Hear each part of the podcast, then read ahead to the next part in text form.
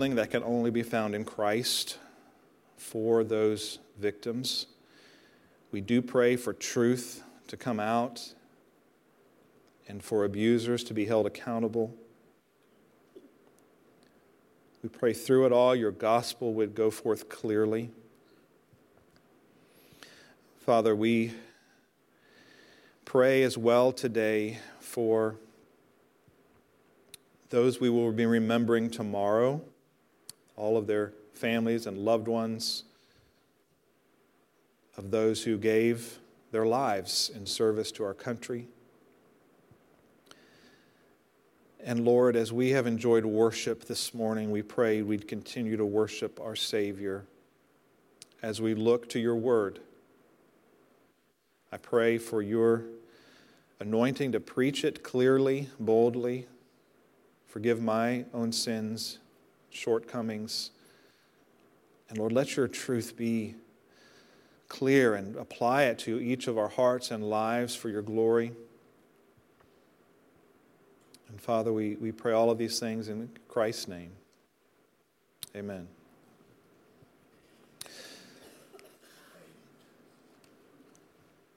Boarding the SS Dorchester on a dreary winter day in 1943 were 903 troops and four chaplains, including Moody Bible Institute alumnus Lieutenant George Fox.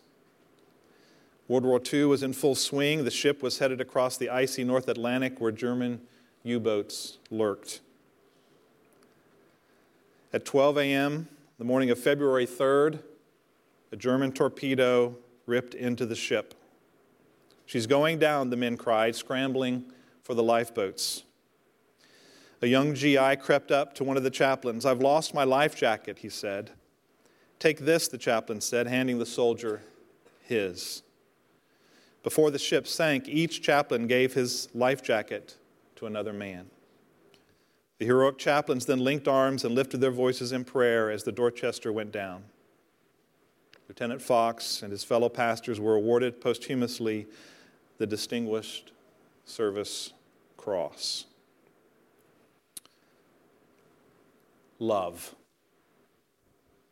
God's kind of love, selfless, sacrificial, unconditional.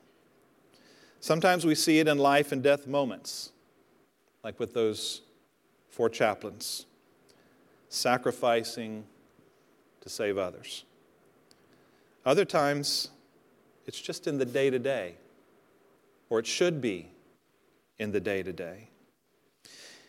This past January, Pastor Scott challenged us to love without limits from 1 John chapter 4.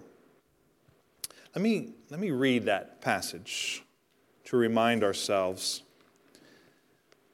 he focused on verses 11 to 13, but let me begin at verse 7. Beloved, let us love one another, for love is from God, and everyone who loves is born of God and knows God. The one who does not love does not know God, for God is love. By this, the love of God was manifested in us, that God has sent his only begotten Son into the world so that we might live through him. In this is love, not that we loved God, but that he loved us and sent his Son to be the propitiation for our sins.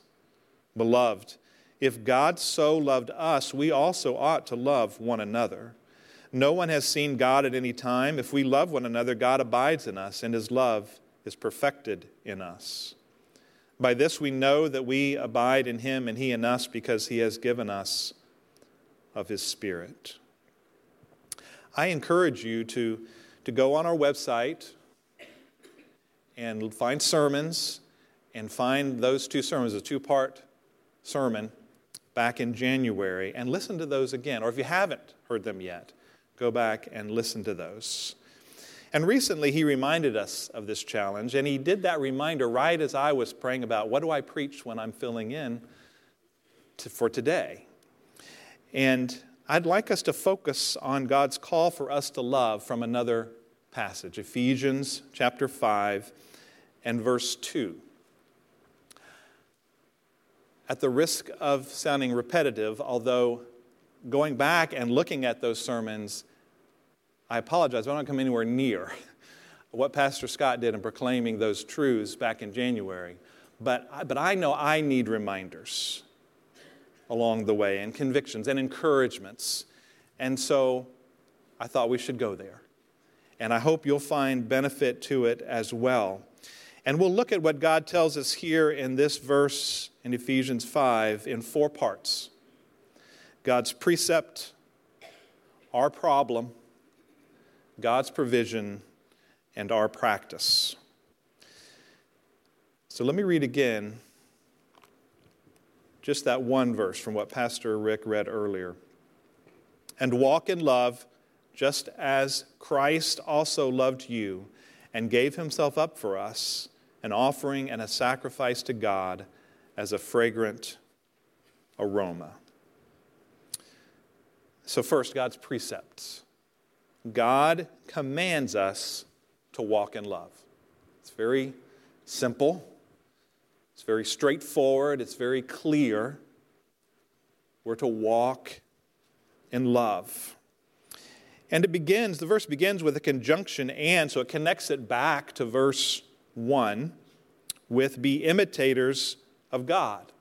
Parallel statements that further explain one the other. So, how do we imitate God? By walking in love as Christ loved us.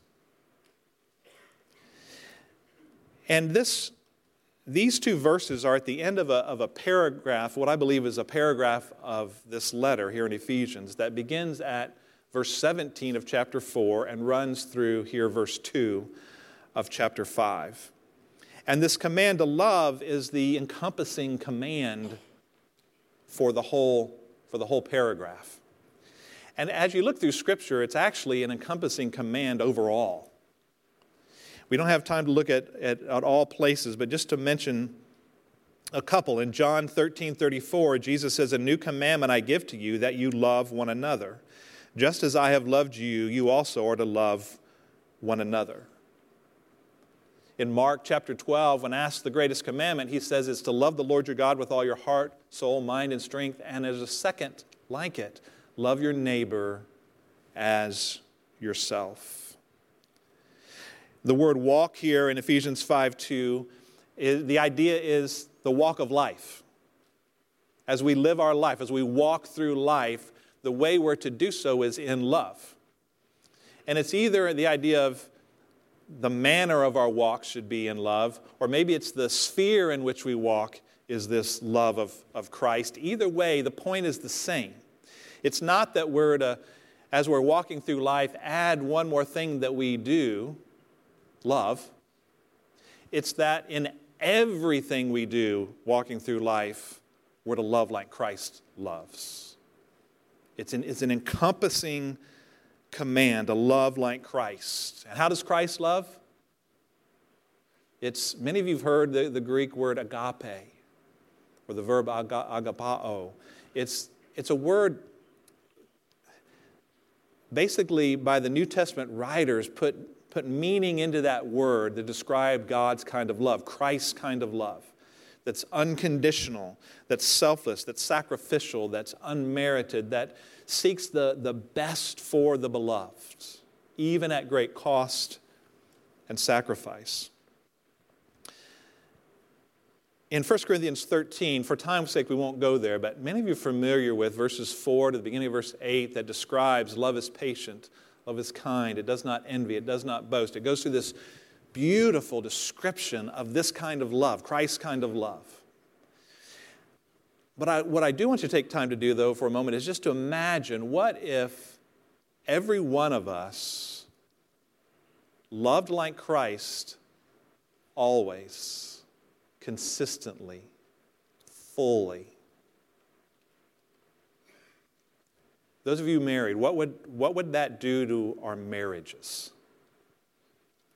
They'd become perfect.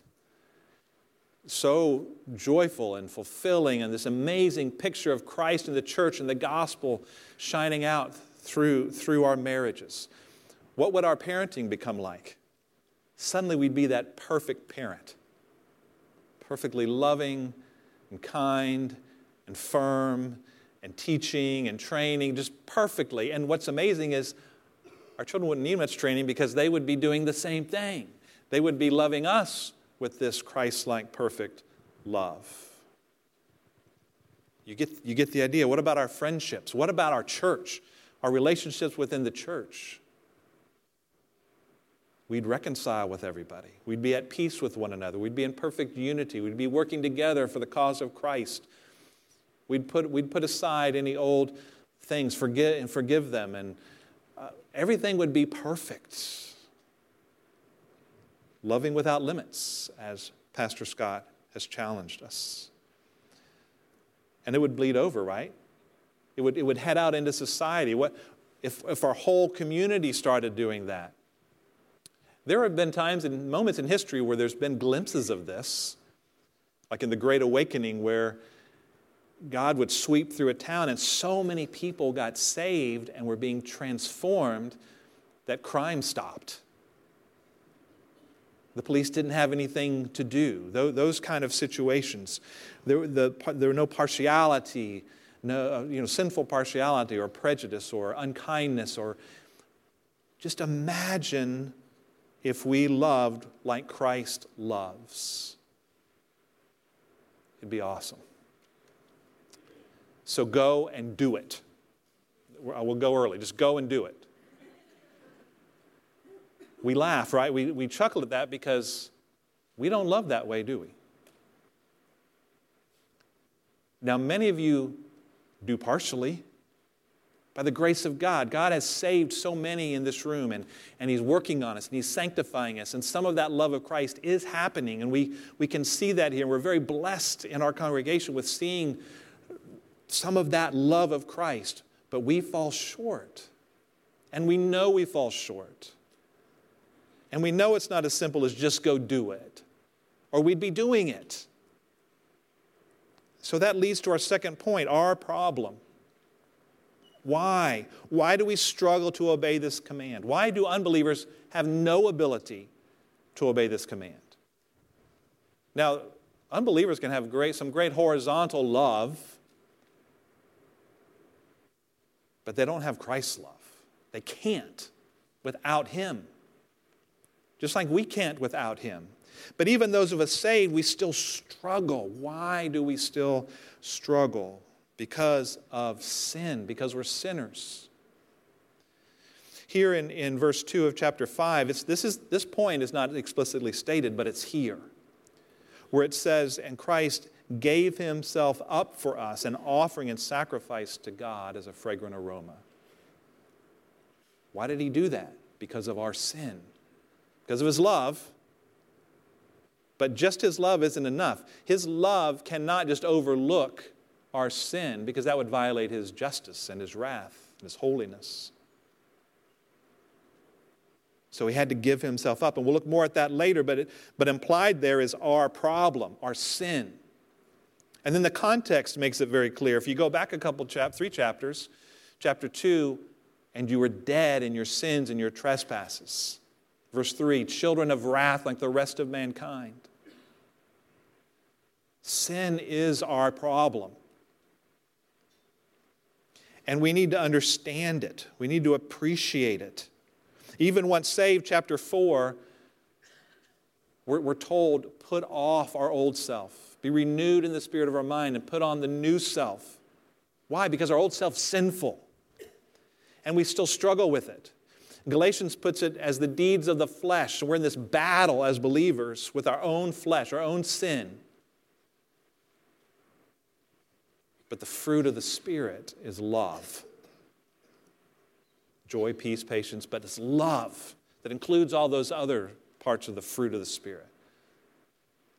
That's it's, it's the Spirit's work in us. It's based on what Christ has done and His love that battles back against our sin.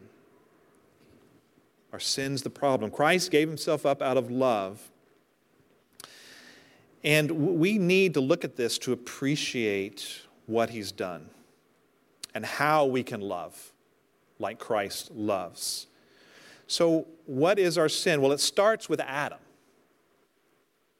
It started with Adam's sin. When he ate of that fruit, world of yeses. God had made this beautiful world and this beautiful garden and put Adam in it, and everything is yes, except one no. Don't eat of the fruit of the tree of the knowledge of good and evil.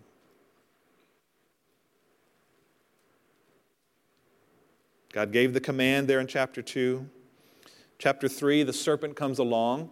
From later revelation, we know it's Satan in the serpent, tempting Eve. Adam's right there with her, lets it all happen. She eats, he, she gives to him, he eats. And the human race had fallen, fallen into sin. The results were not good as you read on in, in Genesis chapter 3. Adam and Eve became spiritually dead immediately. That's stated clearly in what we just quoted from Ephesians 2 dead in our sins and our trespasses. But there's evidence there in chapter 3. Suddenly there's guilt and shame. Suddenly they're trying to cover themselves. Suddenly they're trying to hide from God. Sin had brought spiritual separation, that spiritual death between them and God. And we see it in their trying to blame. Rather than take responsibility, they try to blame others, even Adam trying to blame God himself. Well, in addition to spiritual death, we see physical death. God said, You will die. And they began to die. Now, in God's long suffering, it took 900 plus years, but it started. As you read through Genesis, and you go through those genealogies, they all end with, and he died, and he died, and he died, and he died. Sin brings physical death as well. That's why we die physically, which is still that idea of separation body from our soul, our spirit. And then there's eternal death. The suffering of God's wrath forever in hell. And Adam and Eve were condemned to that then, and all of us in Adam were condemned to that then. We start out life condemned to eternal wrath in hell, physically dying, and spiritually dead, separated from God. And there's only one hope for us Christ. It's the only hope Adam and Eve had. And God hinted at it by clothing them with animal skin, shedding those animals' blood. It's the only hope we have through the seed of the woman. And in chapter 3 of Genesis, verse 15, I will put enmity between you and the woman, and between your offspring and her offspring. He shall bruise your head, and you shall bruise his heel. If you keep reading through the Bible, that's referring to Christ, the seed of the woman who would crush the serpent. But first, was bruised on the cross, gave his life. Romans chapter 5 gives much greater clarity on how we all became sinners in Adam's fall. It describes how Adam is our, our head, he's the head of the human race. Side note, we are one race. There's one human race. There's different ethnicities.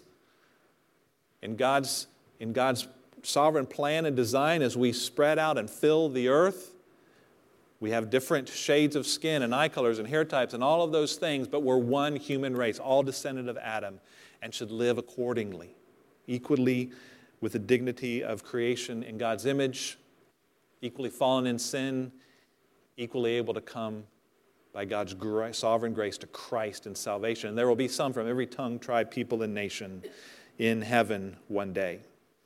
He's the head of our race. Naturally so, we're all descendants of His but also federally so, representatively so, as our head. That's what's emphasized there in Romans 5. And when he first sinned, he sinned as our head, our representative. Therefore, the guilt of his original sin is imputed to us as our sin as well. When Adam, as our representative, sinned, we sinned. There's only one exception to that and it's the one man who didn't have an earthly father Jesus. Jesus is fully God the Son, but he became a man, fully a man, but only the seed of the woman. He didn't have an earthly father. He didn't inherit that sin nature. He was the one sinless man. But that's the only exception. There are no other exceptions. We all start out spiritually dead, not just affected by sin, but thoroughly corrupted in our entire being by sin. Not utterly sinful. We could be worse. God restrains sin, but completely unable spiritually because of it. Now, many will object. That's not fair. I wasn't there. How, how can Adam choosing to eat of that fruit make me a sinner condemned to hell? And the answer is God, our creator, our maker, the sovereign ruler of this universe, chose to make it so. He arranged things that way, and we have no right to object. But we should go a step further from Romans 5. Not only should we not object, we should thank God that Adam represented us as the head of our race. Because God set up a representative system so that the second Adam, Jesus Christ, as our head, can save us from our sin and the damnation of eternal wrath for it.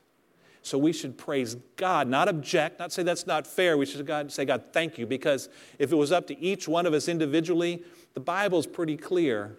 We would make the same mistake, but then there would be no hope. We'd be like, we'd be like the fallen angels who have no way of redemption, no way to be right with God again, sealed in their condemnation. Praise God that Adam represented us because Christ can also represent, represent us, and we can be saved. Now, how sinful are we? Totally. Like I mentioned, not utterly, but totally. With complete inability spiritually. To appreciate what Christ did for us, we have to understand this point. Christ isn't a nice way to get to God. That's great. He's the only way. We don't have the ability to get ourselves to God. And, and most people don't think this way. Turn, as, turn to Romans chapter 3. to, to drive this, Paul drives it home so well in Romans 3. But our society today thinks man is basically good. Most churches today think man is basically good. And that's a lie from hell because if we think we're basically good, we don't think we need Jesus. We may like Jesus. We may go to church and sing about Jesus and talk about Jesus. But it's not the Jesus of the Bible, and it's not an absolute desperation, repenting of our sin and trusting Him alone to save us, which is our only hope. And so we need to understand we are totally sinful. Verses 9 through 20 here in, in Romans 3 shows that we are sinful in our character. Verse 9 through 11. What then? Are we better than they? Not at all. For we have already charged that both Jews and Greeks are all under sin. As it is written, there is none righteous, not even one. There is none who understands. There is none who seeks for God. Could he be any clearer? There are no exceptions to this. Verse 12, our behavior is sinful. All have turned aside. Together they have become useless. There is none who does good. There's not even one. Verses 13 and 14 Our talk is sinful. Their throat is an open grave. With their tongues they keep deceiving. The poison of asps is under their lips, whose mouth is full of cursing and bitterness. Verses 15 to 17 Our lifestyle is sinful. Their feet are swift to shed blood. Destruction and misery are in their paths, and the path of peace they have not known. Therefore, there is no fear of God before their eyes. Our motive is sinful, no fear of God. We should fear God. He's holy. He's our maker. He's our judge. We will face him one day. We should fear God. Now, thank God in Christ, we can then love God. He becomes, when we come to Christ, He becomes our Father, but it starts with Him as our Creator, and we should fear God. So, the evidence God's Word is in our character, our behavior, our talk, our lifestyle, our motive. We are depraved sinners. And the final verdict in verses 19 and 20 now we know that whatever the law says, it speaks to those who are under the law, so that every mouth may be closed and all the world may become accountable to God. Because by the works of the law, no flesh will be justified in his sight, for through the law comes the knowledge of sin. We are sinners, totally sinful. No hope in ourselves whatsoever in our statement of faith here at Riverbend. It says, We believe and teach that Adam was a real man and historical figure whose one act of disobedience to the revealed Word of God resulted in the imputation of sin to the entire human race. Through Adam, the forebear and representative of all humankind, people lost their innocence, incurred the penalty of spiritual and physical death, became subject to the wrath of God, and became inherently corrupt and utterly incapable of choosing or doing that which is acceptable to God apart from divine grace. Humanity's depravity is total, extending even to the will as free moral agents, leaving them in bondage to sin and causing them to always choose darkness and resulting in their inability to choose Christ. With no recuperative powers to enable them to recover themselves, each person is hopelessly lost. We believe and teach that because in Adam every person of all ages possesses a sin nature, Jesus Christ being the only exception, each person's salvation is thereby wholly of God's grace through the redemptive work of our Lord Jesus Christ. Which leads to our third point God's provision. How has Christ loved us and provided the way of forgiveness and victory over sin? God lovingly provides through the sacrificial atonement of Christ. We see that there in those phrases back in Ephesians 5 2. Christ gave himself up for us, an offering and a sacrifice to God as a fragrant aroma. After the command to walk in love, here in verse 2, the rest of the verse describes that kind of love. And the description is a description of this sacrificial atonement of Christ. And so it becomes the example of how to love and even more importantly, the basis on which we can love like Christ. We can be forgiven and made right with Him, where we can have that kind of love as He has loved us. D. Martyn Lloyd Jones points out that the Apostle Paul, here in the practical application part of his letter, brings in this rich, deep doctrinal statement. This fact is another significant reminder that doctrine and application, theology and how we live, should always go together if, if we go, if we err one way or the other, we're messing things up. If we say, no, it's just the practical, it's just all about practical application. If we don't have the deep theology with it, it won't remain the right application and it'll have no depth to it.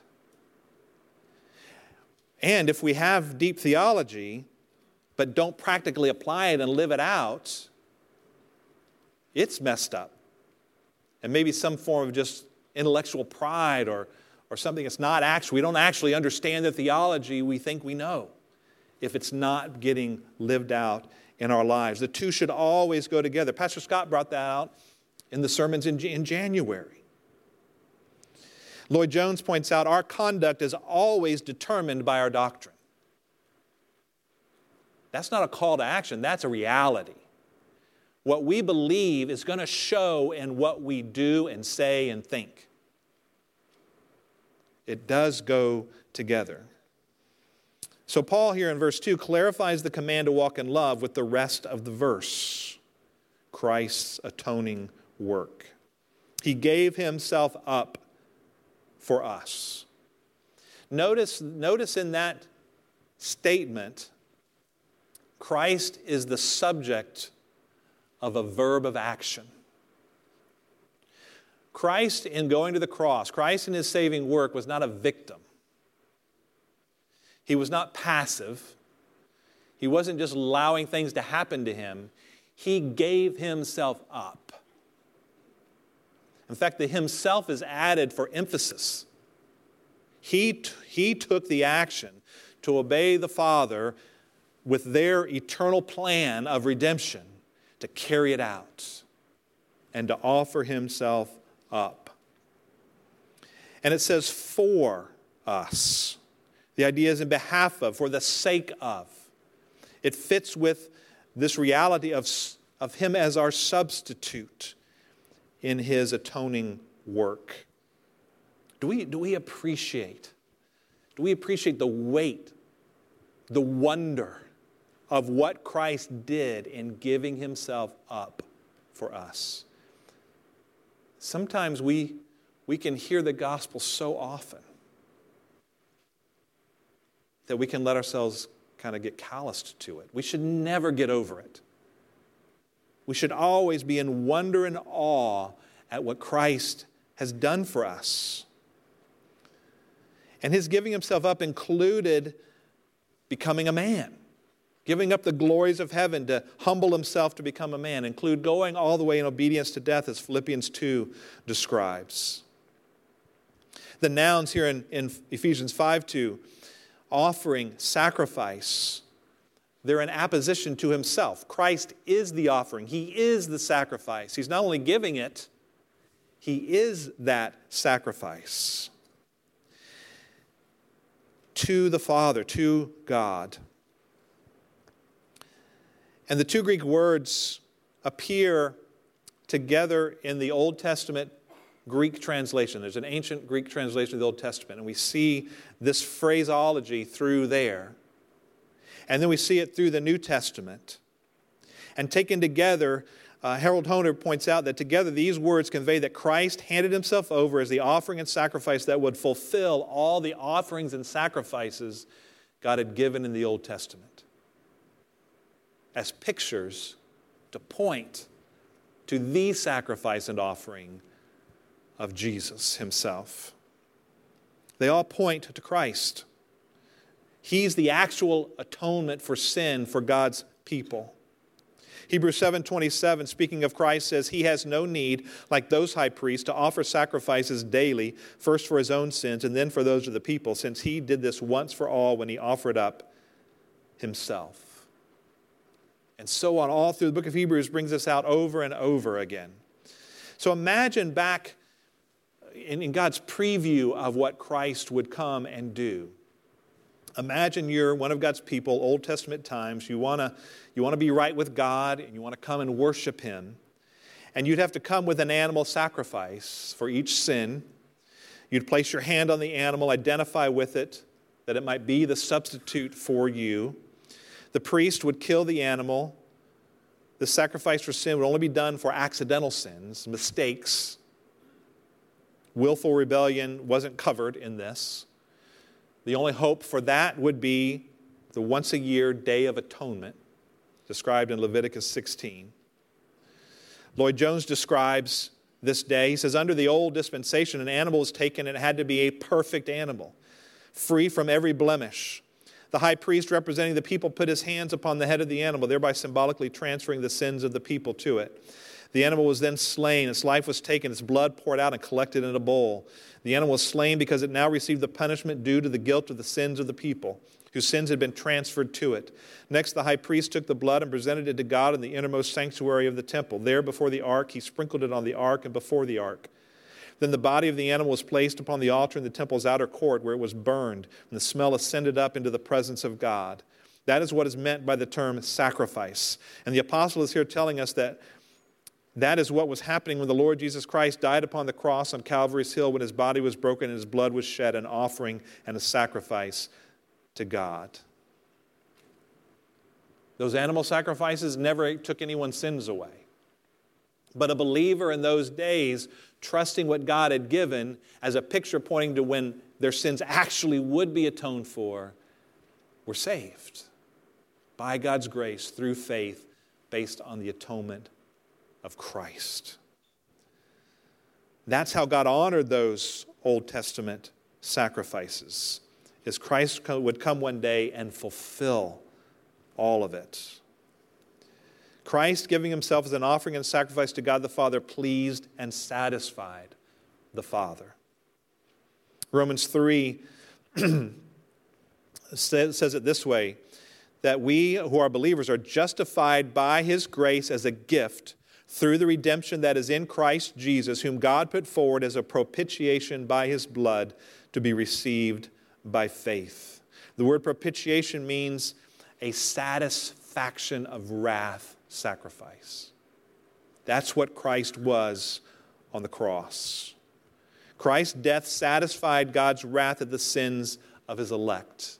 It was substitutionary. It was, he was in our place as believers. Our sin, because it's against an infinitely holy God, is worthy of infinite wrath. That's why we face eternal hell. Just one sin, just Adam's one sin condemned us all to that eternity in hell. But he kept sinning, and we're born sinners, and we sin and keep sinning and it's just eternal wrath upon eternal wrath upon eternal wrath stored up for us. And Christ, as that substitute, being God as well as man, could take that infinite amount of wrath and pay it all in that finite time on the cross. That's what, that's what Romans 3 is saying happened while he was on the cross. That's what he said happened when he said, It is finished. It's paid in full. I've satisfied it. And as he gave himself up to the Father, the Father was satisfied.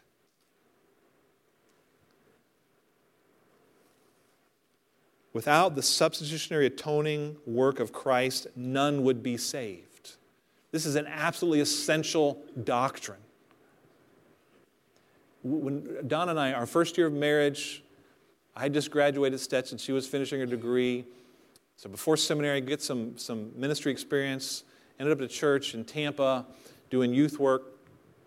And I was young and stupid, didn't ask any questions. I thought this pastor's going to be a great mentor to me.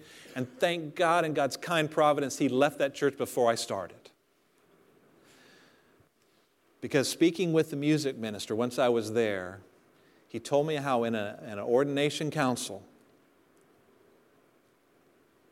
that pastor made the statement that he did not believe in the sacrificial atonement of Christ.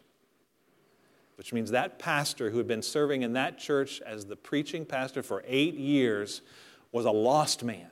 You cannot be saved if you don't believe in the sacrificial atonement of Jesus Christ. It's absolutely essential to the faith. All, you know, all religions, pretty much, uh, in uh, biblical theology, Dr. MacArthur and Dr. Mayhue bring out the point that they all have a, a, a system of atonement, but it's always the sinner making some kind of atonement for himself or herself. Christianity is unique in that God makes the atonement for us as a gift in our place, as our substitute.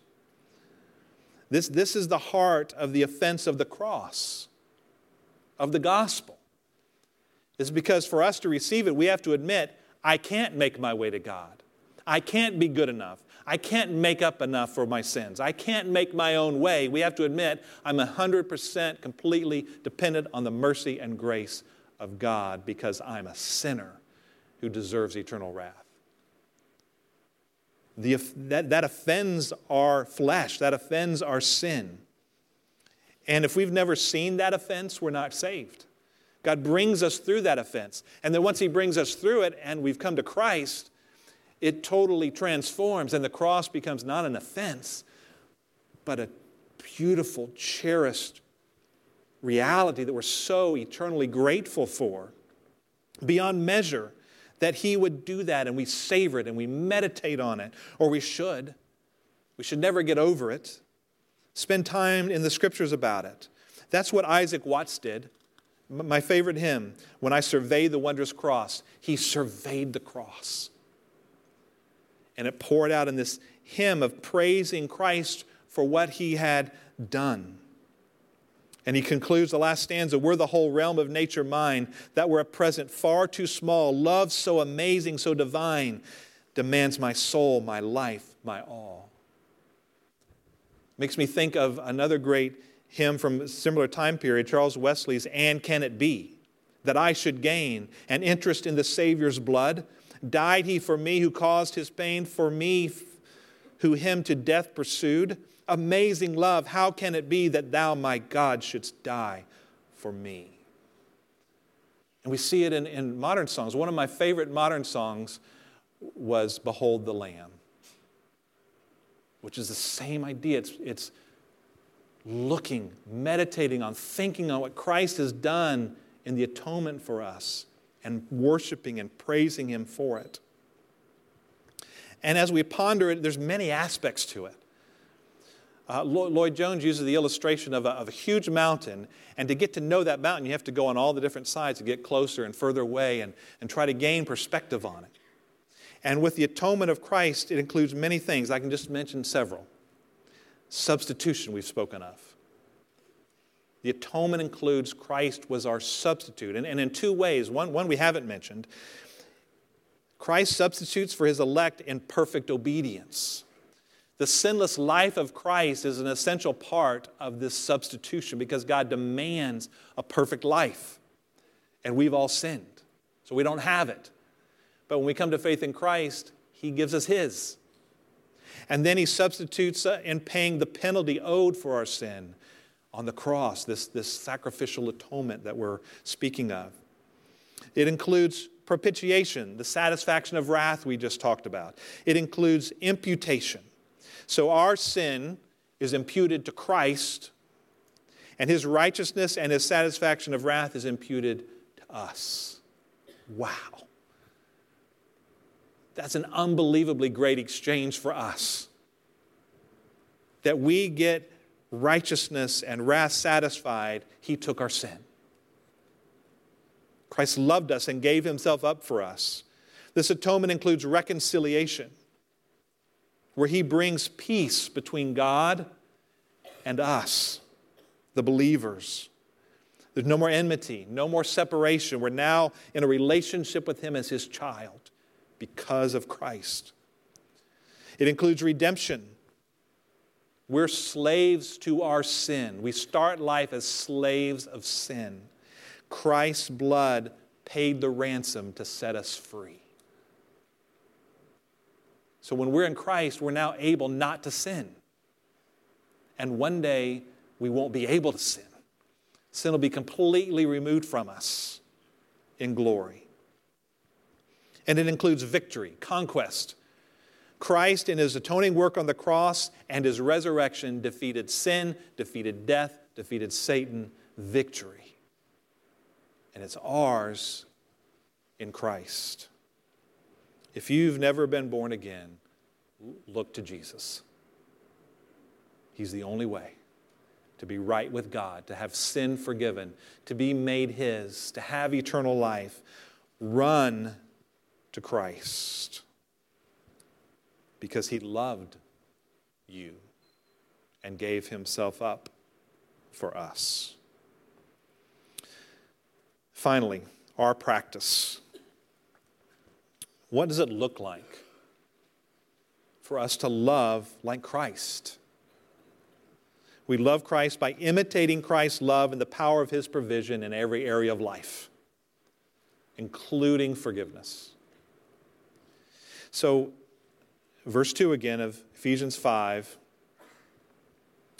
Walk in love just as Christ also loved you and gave himself up for us, an offering and sacrifice to God as a fragrant aroma. Do it, practice it. We couldn't end earlier because there's no way for us to do it because of our problem of sin. And the only way we can is because of God's provision in Christ's atoning work. But if we're His, if in His grace we've repented and trusted Christ, we've received the benefits of that saving work, He's working on us still, sanctifying us, now we can. Now we can walk in love this way. Now we can imitate Christ. So it starts there. It's got to be in the power of His provision. And in that provision of the cross, he shows us ourselves that we're sinners, completely dependent on him. It shows us others are the same as us, they're not worse than us. We're no better than, than others. We're all sinners. And that's an important perspective to keep and to maintain to love one another the way Christ loves us. C.S. Lewis has a couple quotes I think are helpful here. He writes, Hate the sin, but not the sinner. For a long time, I used to think this a silly, straw splitting distinction. How could you hate what a man did and not hate the man? But years later, it occurred to me that there was one man to whom I had been doing this all my life, namely myself. Love your neighbor as yourself. Elsewhere, Lewis writes There are no ordinary people. You've never talked to a mere mortal. Nations, cultures, arts, civilizations, these are mortal, and their life is to ours as the life of a gnat. But it is immortals whom we joke with, work with, marry, snub, and exploit. Immortal horrors or everlasting splendors.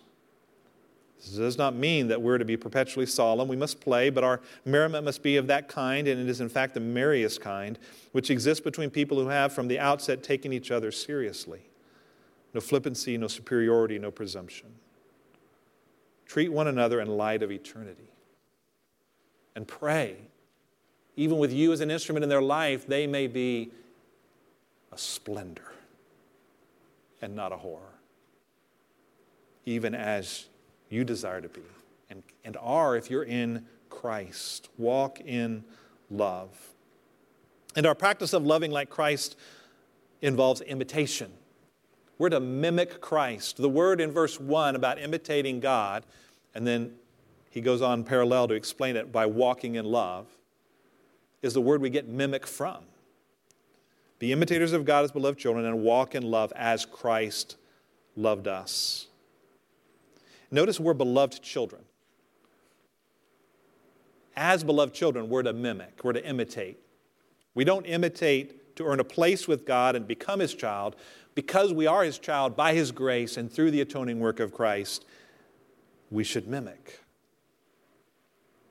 Children love to mimic their parents. My father, as many of you know, my father's one we will honor tomorrow, Memorial Day. I was very young when he was killed, shot down and killed in Vietnam. But I've always cherished any of the ways I'm like him, whether, whether it's looks or mannerisms. Um, most importantly, he trusted Christ. I, I mimic my mom as well. Think back, she loved reading. She loved books and reading, and I love books and reading. She loves writing, and I love writing. Now, I can't come close to her writing. My mom's an amazing writer. And my mom, something else I've realized I mimic, she loved, loves to sit around when the family's all together and just listen and watch. I mean, she'd participate some too, but she really liked just listening and watching. And now I'm getting to do that, including with my grandkids. And you knew, those of you who know, knew I'd have to work it in somehow, but Friday, our fifth grandchild was born. Hazen Russell Carr, Matthew and Alexis. Yes, praise the Lord. And, and Don and I, now Nana and Papa, had the privilege of watching his older brother Haddon while they were at the hospital. And Haddon happens to be a master mimic just in every way. Because God, God makes children mimics. They love to mimic, and especially their parents. And God wants us, as His spiritual adopted children, to mimic Him. And specifically by walking in love as Christ loved us. These two verses I mentioned earlier end a paragraph that's part of a letter. This letter of Ephesians, the, the first rough half, roughly half of it, chapters 1 to 3, is all about who we are in Christ, the doctrine of that. And then chapters 4 through 6 are living out that who we are in Christ, applying it in our, in our lives. Verse 1 of chapter 4 starts with walk worthy of the calling. Now it's giving another specific walk in love as Christ loved us. And love, chapter 4, verse 2, bearing with one another in love. 415, speaking the truth in love. 416, the, the body of Christ building itself up in love. And then we come to this paragraph. And it begins with a call for us to imitate God by not imitating unbelievers. And the first several verses kind of walk through how don't go the way of the world. If we're walking in love, we forsake all of that, all that past life of ours. Put off the old self. Don't, don't follow those, those old ways.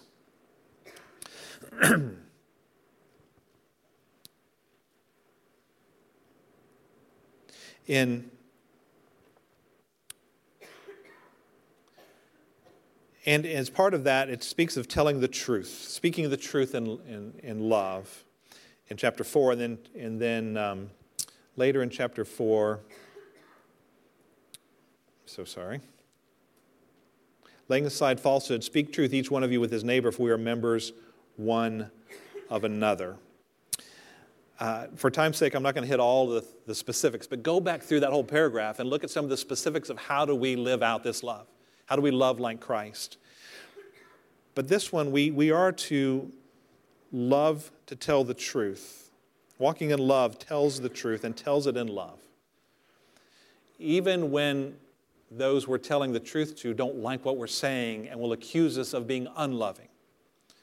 Whether it's LBGTQ plus issues that are so hot today and being pushed on us so ferociously, ferociously at us, we have to stick with the truth of God's word and in love and out of love and in loving manner, but firmly, clearly speak the truth. That is the loving thing to do.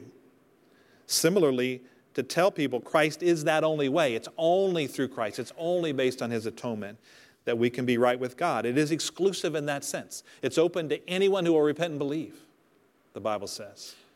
But it's only through Christ. And in horrific acts of evil like the shooting this past week, we still need to speak the truth. There are lots of details, lots of details we do need to look at and have our arguments about, and feel free to come talk to me and ask my opinion. But the point here is there's a primary point that's true from Scripture that's beyond argument for the Christian. And that is the victims' families, what they need right now is Jesus Christ. They need Christ. He's the only one in whom they'll find comfort and peace and strength. They need Jesus. And on the issue of how do we not have this happen again, our society needs Christ. Are there other things to talk about? Absolutely. We have a school here. Are we going to talk about some of those things? Absolutely. But the bottom line is our society needs Jesus Christ because the reason that happened is sin that we talked about earlier. Our problem is sin. Sin, sin, sin. We're evil people in our hearts because of Adam's sin, and we sin ourselves. That's what causes these evil, awful things. And the only answer to that is salvation in the Lord Jesus Christ and his atonement. Now, from there, do other things flow? Absolutely. But that's the bottom line need. And we need to tell that truth if we're loving like Christ loves us. There's so many, so many things here. We should put aside uh, vices that are listed here in these, in these verses. Um,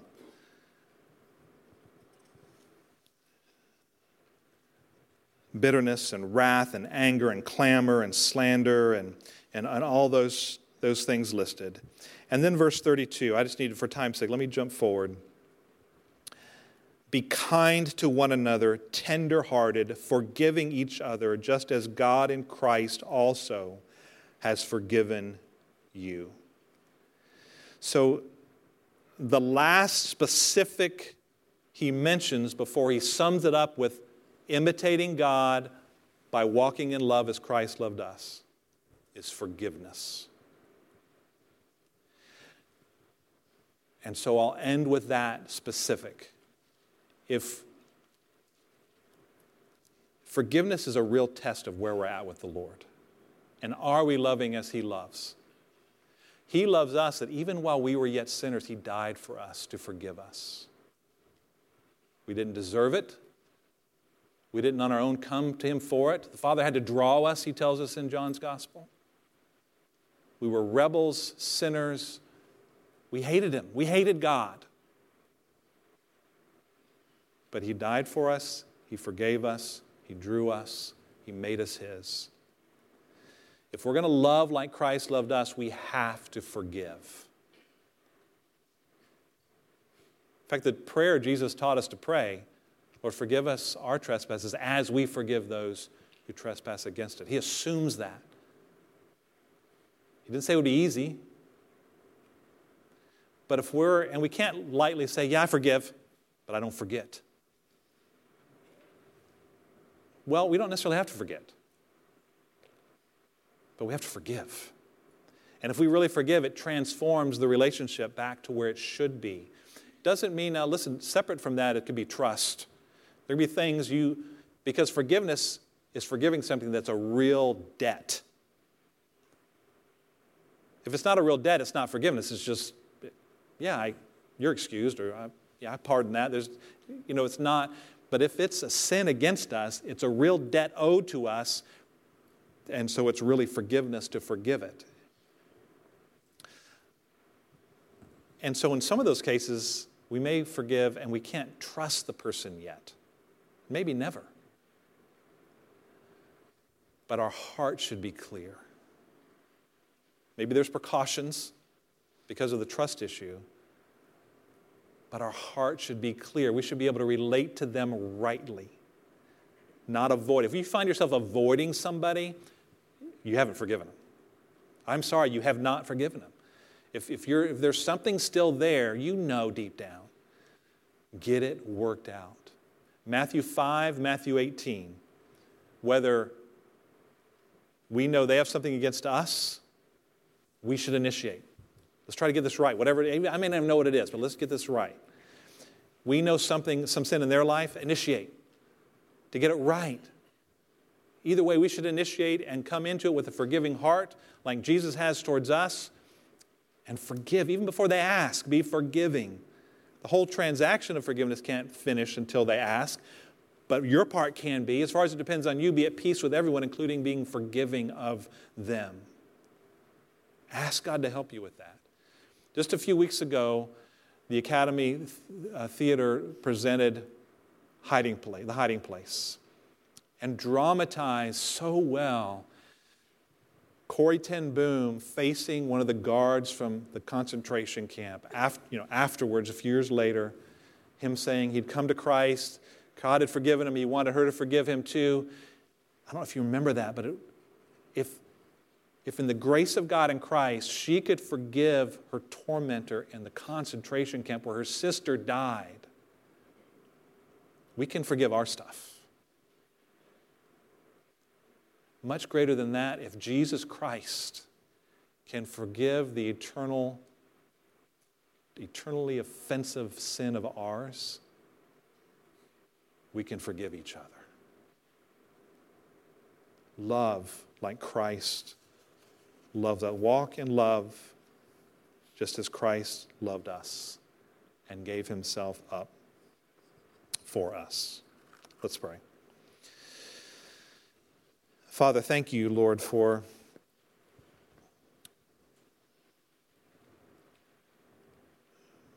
your amazing grace, mercy, love. Fill us with wonder of it, appreciation, gratitude.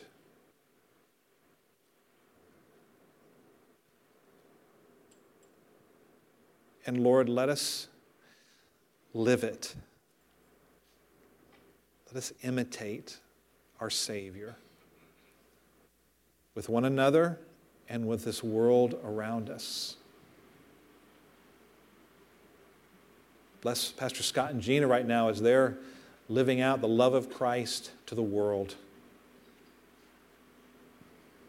Let us do so with our coworkers and our neighbors, our extended family members, just those we meet as we go. Let us do so with each other. To love without limits here at Riverbend. Lord, you've blessed us. We've seen so much of your love through so many here. But Lord, as Pastor Scott challenges us in January, let us keep examining because we're not home yet. We're not perfect, and we want to get closer and closer until one day you come back for us and make it all perfect. But Lord, grow us to love as Christ with one another. And Father, we, we ask these things in His name. Amen.